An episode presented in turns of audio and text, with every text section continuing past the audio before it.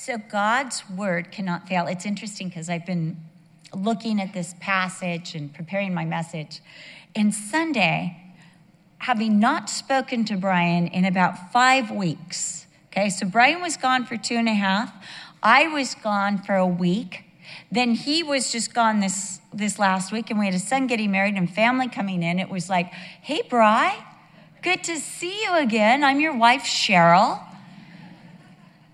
because we had a son get married last weekend. He's married now. He's happily married now. I saw him on Wednesday, very happy. But, and you know, that just, I saw Brian across the reception. We even sat next to each other, but we were both secretly filming our grandchildren on stage. There was a bride and groom, but we were filming the bridesmaid, the flower girl, and the ring bearer. That's what grandparents do. But last Sunday, Brian quoted from John 10 35, and he said, And the scripture cannot fail. That's what Jesus said. And the scripture cannot fail. Jesus speaking of his own imminent death and his fulfillment of the scripture said, and the scripture cannot fail. I had, I had written that down for my notes for today. And then Brian said it on Sunday, and I'm like, wait, that's not in your text, that's for me. But God was confirming again. The scripture cannot fail. Psalm 12, 6, the words of the Lord are pure words, like silver tried in a furnace of earth seven times. All the dross has been removed from the word of God. You are getting the essential gold, the essential um, goodness and purity of God's word. Psalm 18:30 As for the Lord his way is perfect. The word of the Lord is proven. It's proven. It works. He is a shield to all who trust in him. Genesis as the book of beginnings. It starts out to prove to us the possibility of fallen man having a relationship with the living God and even walking with God.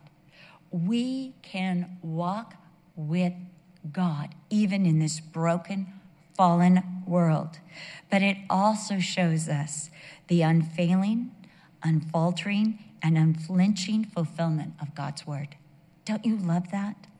What God has said will absolutely take place no matter how improbable, no matter how seemingly ridiculous, no matter how far fetched it may appear. When God states something, it becomes an absolute. Isaiah 46, verses 9 through 10, God says, Remember the former things of old I am God, and there is none like me, declaring the end from the beginning and from ancient times, things that are not yet done, saying, My counsel shall stand, and I will do all my pleasure. Romans 4 17. I love this.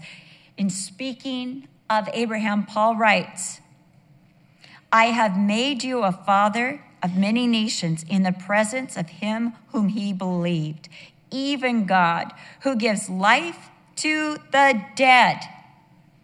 He gives life to dead situations. He gives life to the dead and calls those things which do not exist as though they did.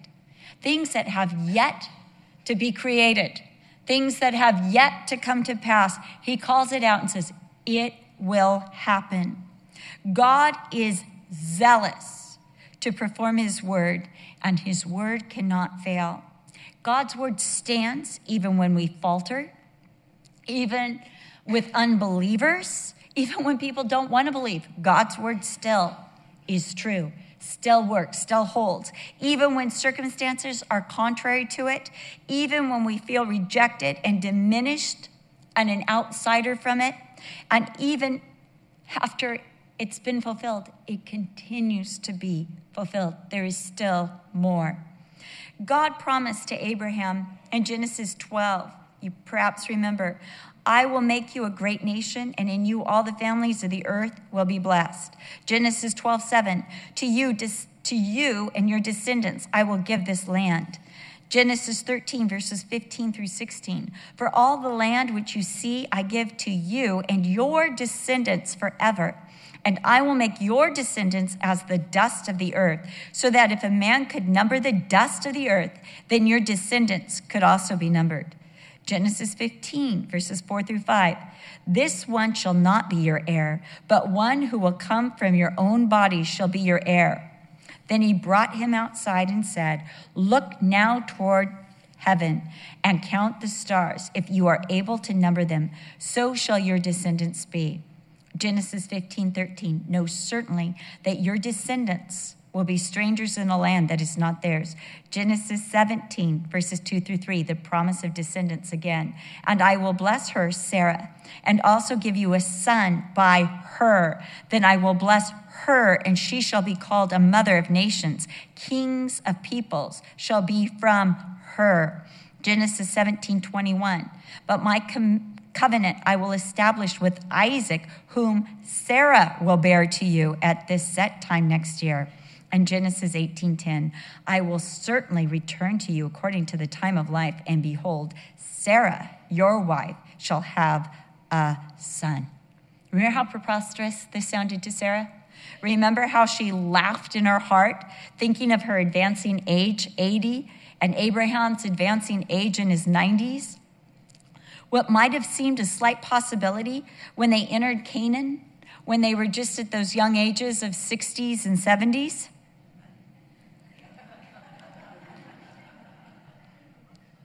after 23 years in the land and advancing age, it absolutely seemed ridiculous by any human standard. Absolutely ridiculous. Abraham had only a promise from God's word. I've told you this story before, but it's one of my favorite. Streams in the Desert, the devotional by Lettie Cowman, that we've all been so blessed by. It was first published in 1925 after the death of her husband Charles. They were missionaries that went to Japan in 1913 till 1919, and they were forced by Charles' health to return to the U.S.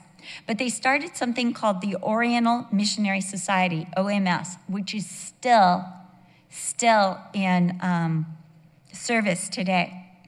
But their goal from the time they went there in 1913 was to get a copy of the Gospel of Matthew in Japanese to every household in Japan, and they did it.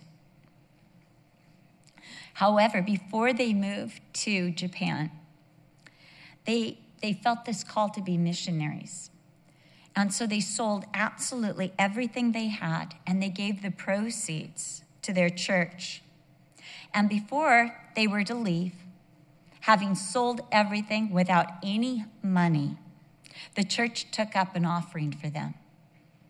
And then they gave them everything that was in the offering.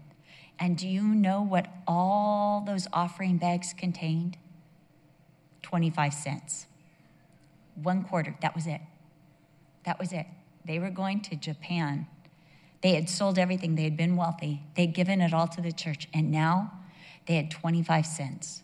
And her husband picked up that quarter and he looked at his wife and he said, Oh, Lettie, look, 25 cents in all the promises of God.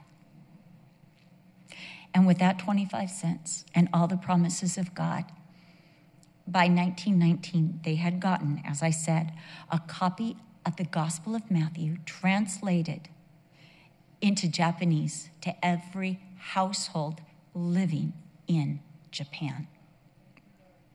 He was forced back in 1990, 19, like I said, because of health problems.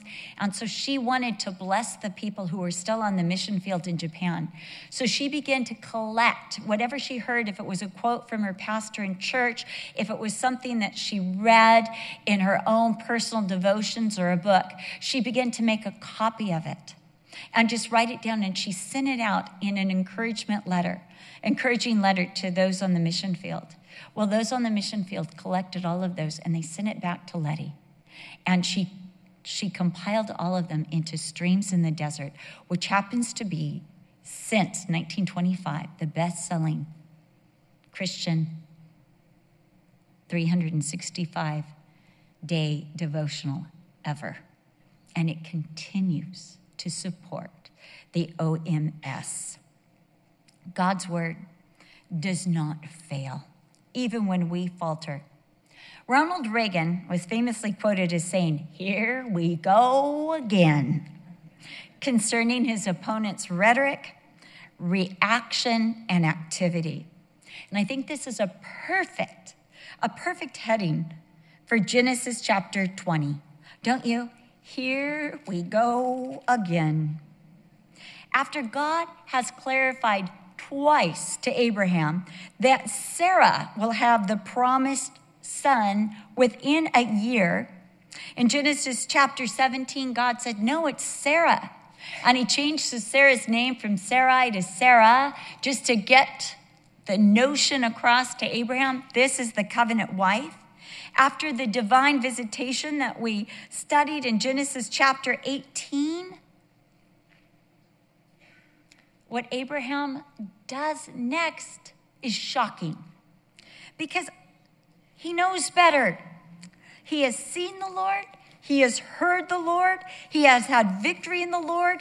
He has defeated aggressive kings by the Lord. He has seen the validity of God's promise. He has been blessed by Melchizedek, the king of righteousness. He has had clarification on God's word. He has been given a specific time that God would do this.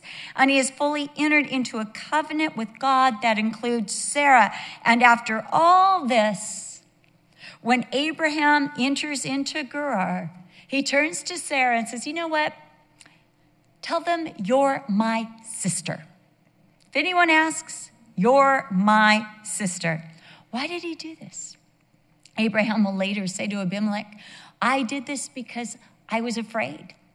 I felt certainly that there is no fear of God in this place. Sarah, the covenant wife, is given into the secular court of Abimelech. Can you believe that? Abraham actually gives away the covenant wife that is to give birth to the child of the covenant. Now, to me, it's like we are either way over here or way over here, aren't we?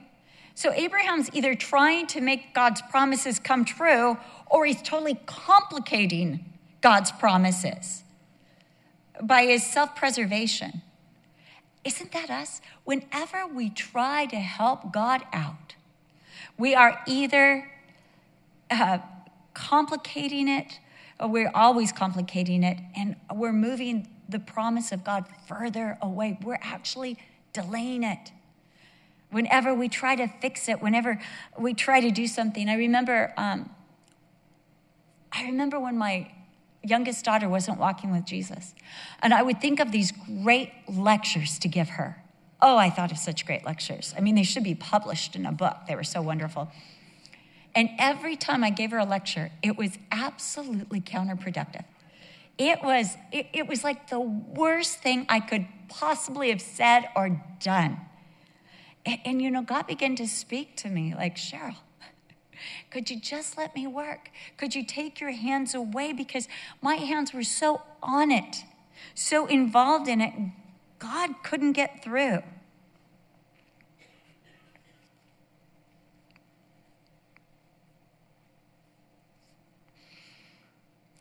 God is committed to his word and promise to Abraham.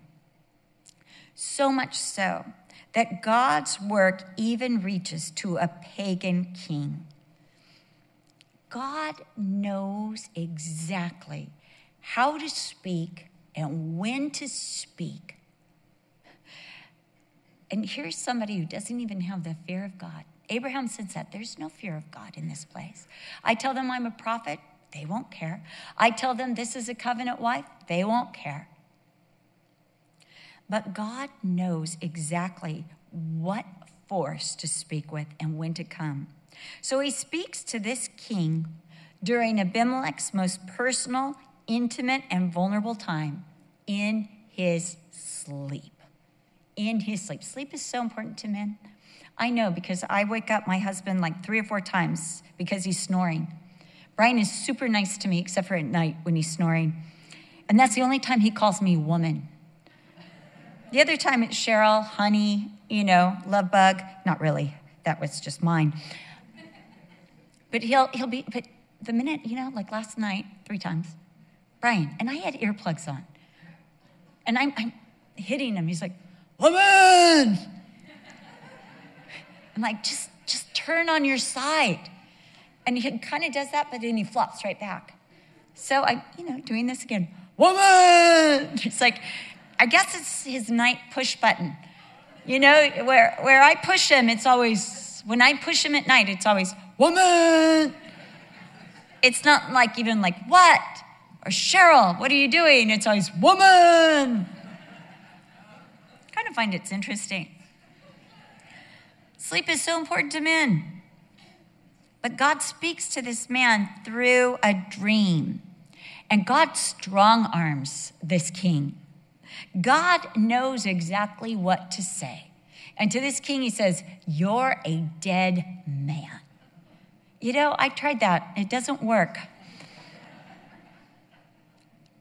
You're a dead man. It works when it comes from God. You're a dead man.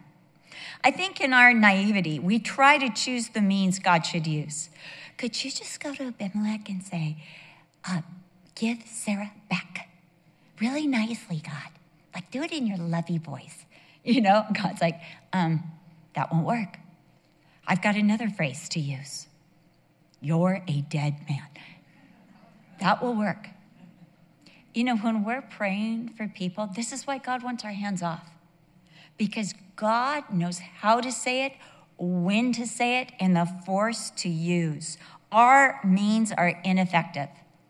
We don't know what God knows, and God knows what works. So he says, Indeed, you are a dead man because of the woman you have taken, for she is a man's wife. Abel, Abimelech then declares his righteousness. I didn't know, you know, I didn't touch her. But God says, No, I don't think so. I didn't let you touch her. Let's get this straight. You're not righteous. I didn't let you touch.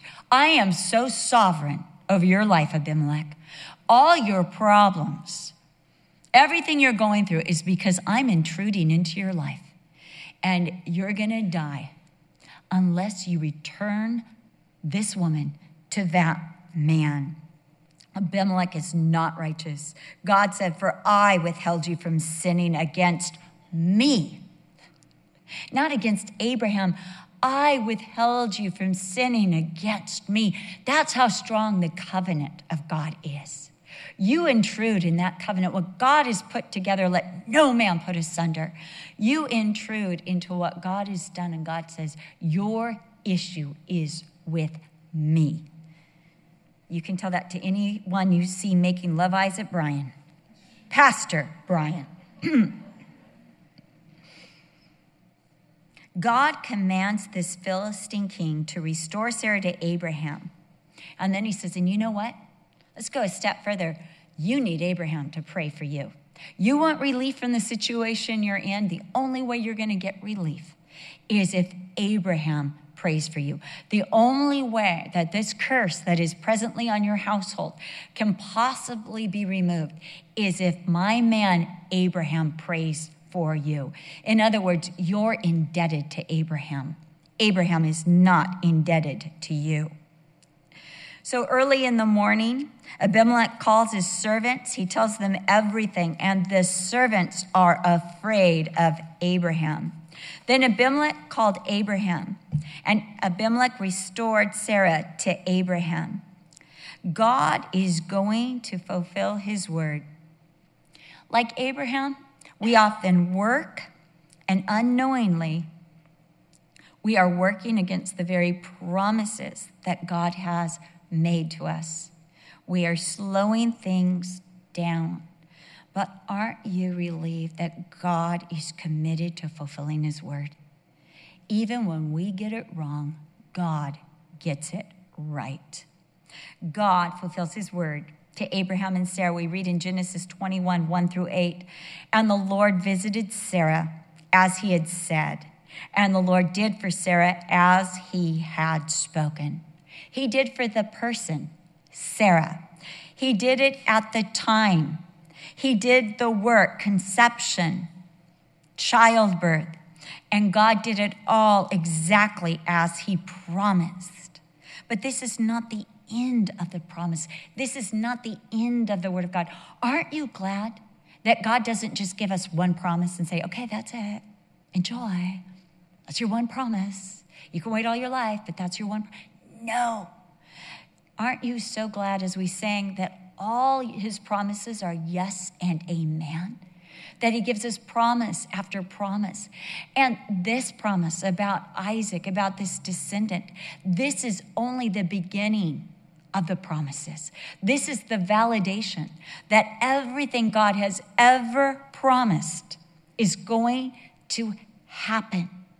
It's going to happen. Here is the venue, here is the way in. God not only keeps his word to Abraham and Sarah, but also to Hagar. In ministry, one of the hardest aspects is when you have to let somebody go. It's so hard. I mean, I would like to just mother everybody. My mom, my mother-in-law, Carol, was telling me she was an accountant for years. And she worked for a large company that was downsizing. And she was in this department, and she said every day over the loudspeaker, they would call one of her coworkers to the office. And the coworker would leave and go to the office and then return with two security guards. And they had to collect all of their belongings. And then these security guards would escort them to their car and take their confiscate their keys. And that would be it. And I remember my mother in law was just tortured by watching one coworker that she loved and invested in, all except for the Jehovah Witness, that was not as bad as everybody else. I remember she said that woman was so unhappy every day. But even that, my mother in law called me crying when she was removed from work. It's one of the hardest aspects of it. But when Isaac is weaned at this party that they threw, and Isaac could have been anywhere from three to five years old. Ishmael at this time is anywhere from 16 to 19 years old. She sees Ishmael mocking, teasing. Um, it can even go so far as a physical uh, abuse, what she saw. It's a very serious matter, the way he was mocking, the way he was taunting this little child it, it's, you know, it's, it's perverse when you see a teenager mocking a three to five year old, hurting and frustrating. Sarah is very displeased, and she tells Abraham her concern. Sarah is worried about her young, vulnerable son. Think about it. Sarah's in her 90s. How can she defend Isaac against Ishmael? How can she watch him constantly? She's probably taking a lot of naps.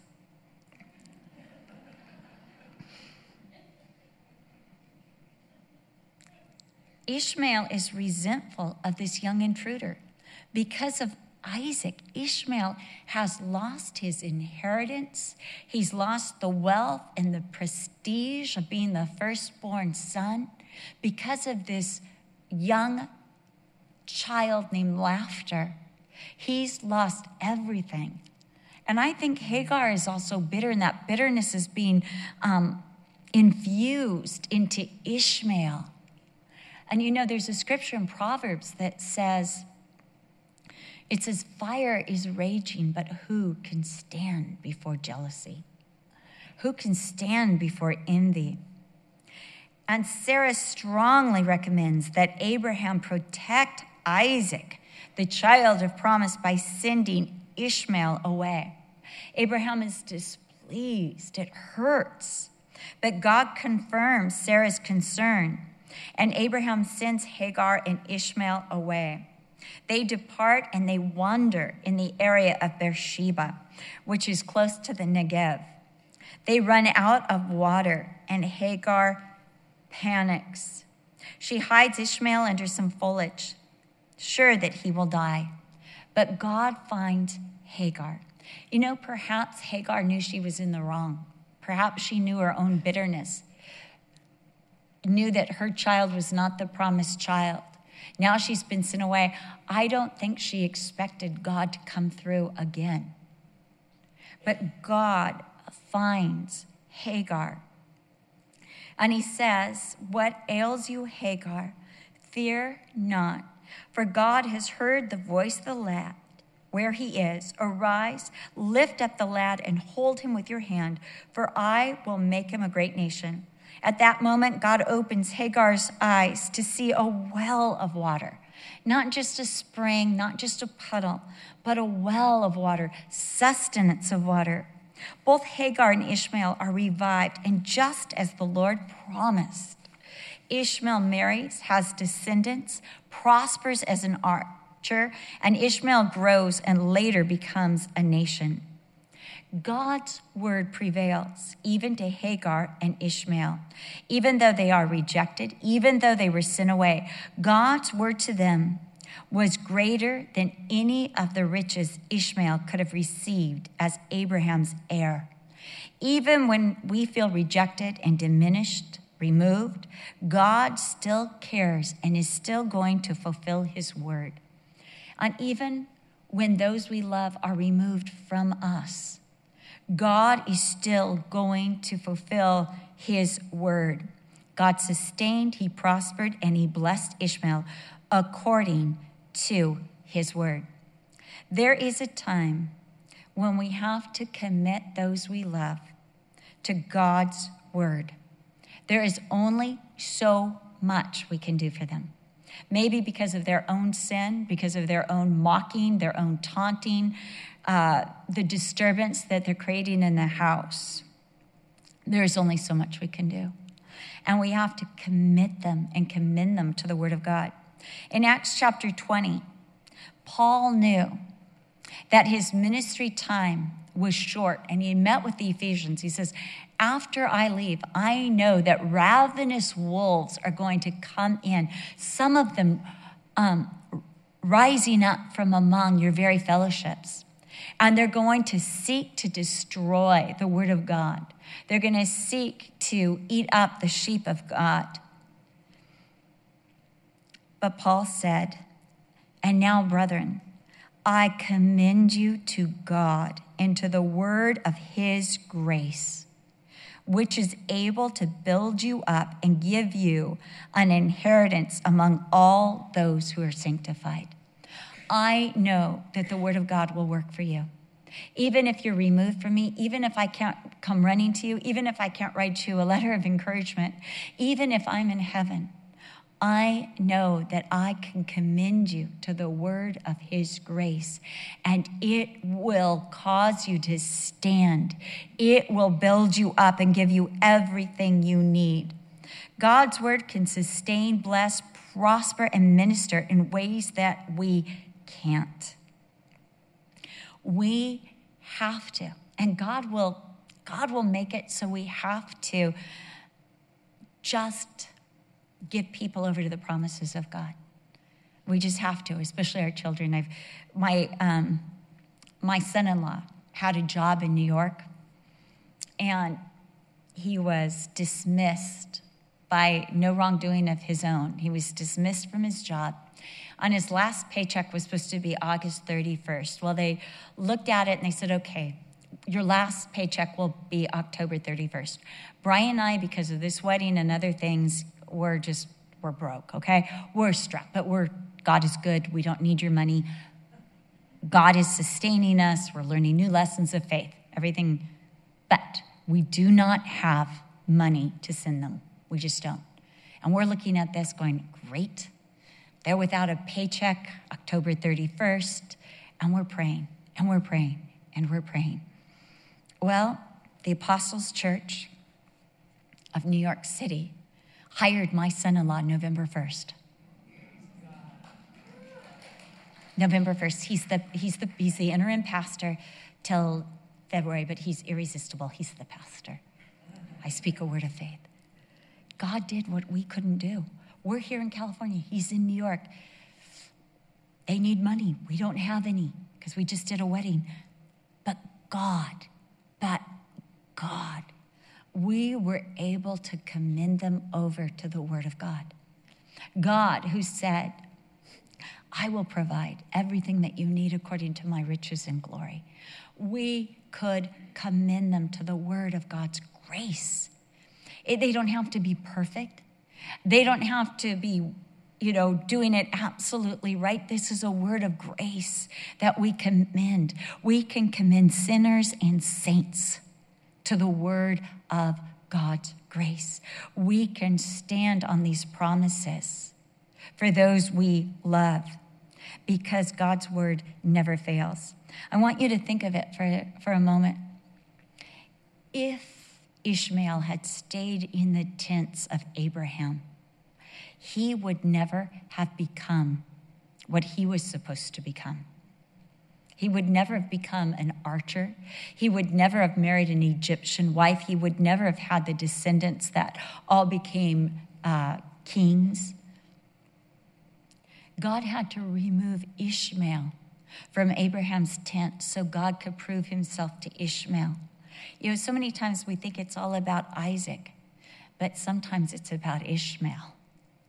Sometimes God is removing that he might work work in the one who feels rejected and diminished, that he might complete his word to them. God's word continues to bless and prevail. Genesis 21, 22 through 24. Abimelech, who was once feared by Abraham, now comes to make a covenant with Abraham. Don't you love this? How the tables are turned. At one point, Abraham is afraid of Abimelech, but who's afraid now? Abimelech comes to Abraham and he says, God is with you in all that you do. Now, therefore, swear to me by God that you will not deal falsely with me, with my offspring, or with my posterity, but according to the kindness that I have done to you, you will do to me and to the land in which you have sojourned. As Abimelech looked at Abraham's wife, no doubt still reeling from the dream, from the plague that had been in his house. He now looks at Abraham, the wife that he returned to Abraham, that 90 year old thing, has just had a baby, according to the word of God. And he's like, I'm kind of afraid of you. You know, God sterilized all my wives, and yet God makes your 90 year old productive. Abraham uses the advantage to bring up the subject of a well that some of Abimelech's servants had seized. And Abimelech promises to remedy the situation, and they enter into a covenant together. And Abraham ratifies that covenant by giving seven sheep to signify or to pay for the water rights to the well he dug. Beersheba uh, sounds a lot like spring of seven. Uh, and so there is something in that that Abimelech will look at those seven sheep and remember that Abraham owns the water rights to this well in Beersheba. Abraham then plants a tamarisk tree to mark the spot of the covenant. A tamarisk tree requires lots of water, so its growth is dependent on this well, which will also be a sign of the covenant to Abraham. And then Abraham calls on the name of the Lord, the everlasting God everlasting, not just that he's eternal. But what Abraham is declaring is you have been faithful from beginning to end. You are the Alpha, you are the Omega, you are imminent, you have always been there. And Abraham there calls on the name of the Lord. To call on the name of the Lord is he's remembering, he's praising the faithfulness of God. There's a song, a hymn that I used to sing as a child um, called God Moves in Mysterious Ways. And I just want to read you the lyrics. God moves in a mysterious way his wonders to perform. He plants his footsteps on the sea and rides upon the storm. Ye fearful saints, fresh courage take. The clouds you so much dread are big with mercy and shall break with blessing on your head. Judge not the Lord by feeble sense, but trust him for his grace. Behind a frowning providence, he hides a smiling face. His purposes will ripen fast, unfolding every hour. The bud may have a bitter taste, but sweet will be the flower. Blind unbelief is sure to err and scan his work in vain. God, in his own interpreter, and he, oh, God is his own interpreter, and he will make it plain. It's a known fact that I love to watch Judge Judy. And at times, she will look at one of the litigants and say, You'll never know where I'm going with this. If you live a million years, you'll never guess where I'm going with this. So don't try to guess. Don't try to anticipate what you should say. Just tell the truth.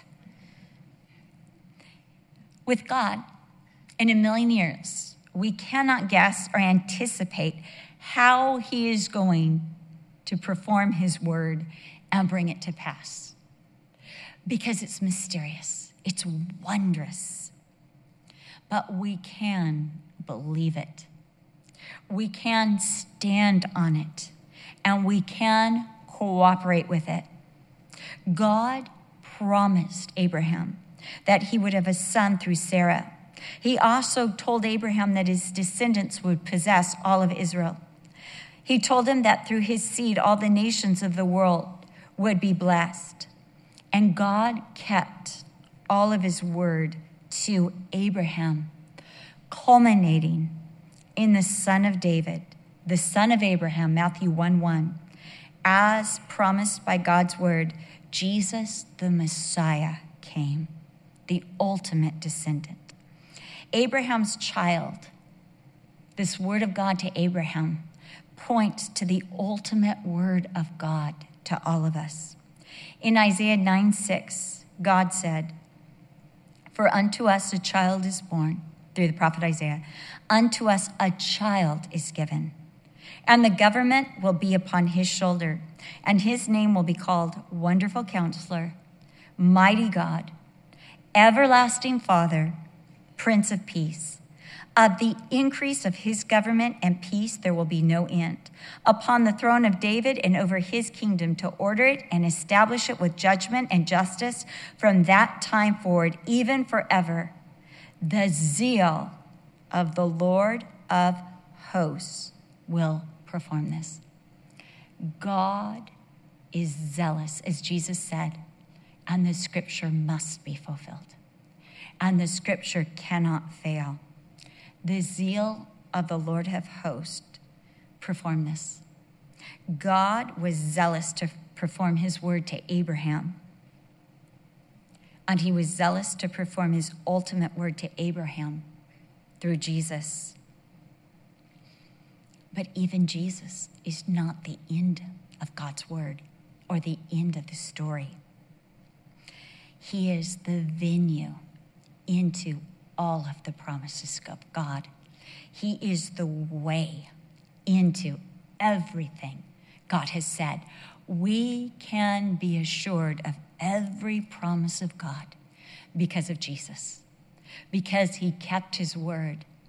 He has given us a son, he has given us the child whose name is Wonderful Counselor mighty God, everlasting Father, Prince of Peace.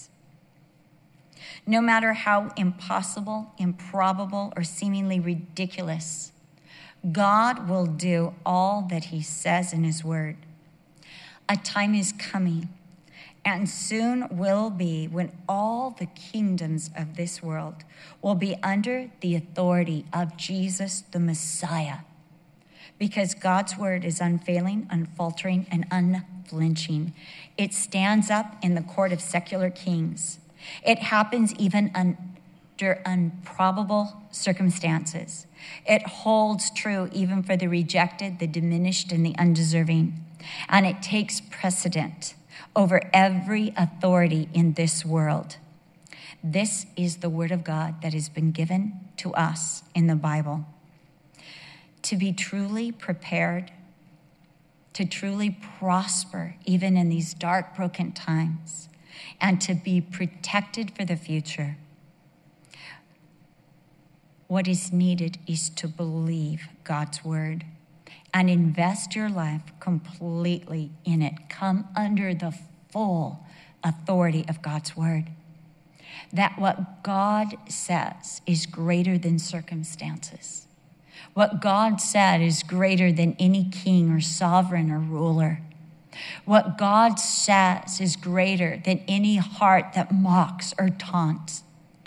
What God says will stand, will be accomplished, will come to pass. God's word cannot fail. It's impossible. It's absolutely impossible. It is unfaltering, unfailing, and unflinching. I was praying because with Genesis 20 and 21, there were so many different directions to take this chapter. But God said, I want you to tell them about my word. I felt it so strongly in my heart. You tell them that my word is unfaltering, unfailing, and unflinching. You need to know this for today. You need to know this for tomorrow. You need to write this over every circumstance of your life.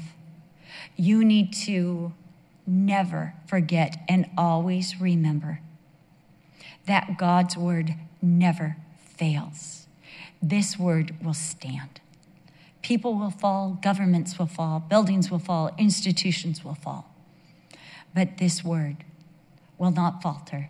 This word will not fail. This word will stand forever you who have come under the authority of God's word, rejoice, rejoice, because all that God has promised will come to pass. And in this, we can be thankful.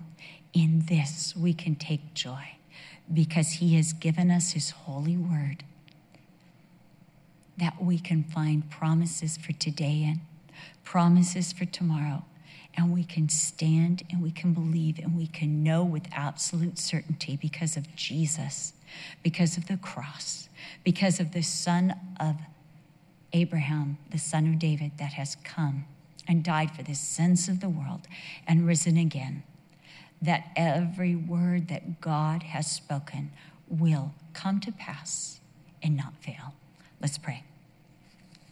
Lord, our word will fail we will falter. We will get it wrong. But oh Lord, how I praise you and thank you that even when I get it wrong, you get it right. Lord, I thank you that those we love we can commend to you. Lord, even as Paul said, that he believed that everything he entrusted to you was safe. Lord, you have a better plan a better plan for those that we love, a better plan for our descendants, a better plan, Lord, through your word and through your promises than we could ever come up with. So, Lord, I pray that you would help us to give ourselves completely to your word, to come under the authority, to invest in this word, to believe on it, to stand on it. And, Lord, that we might be participants in all that you want to do in and through your word. We ask this in Jesus' name. Amen.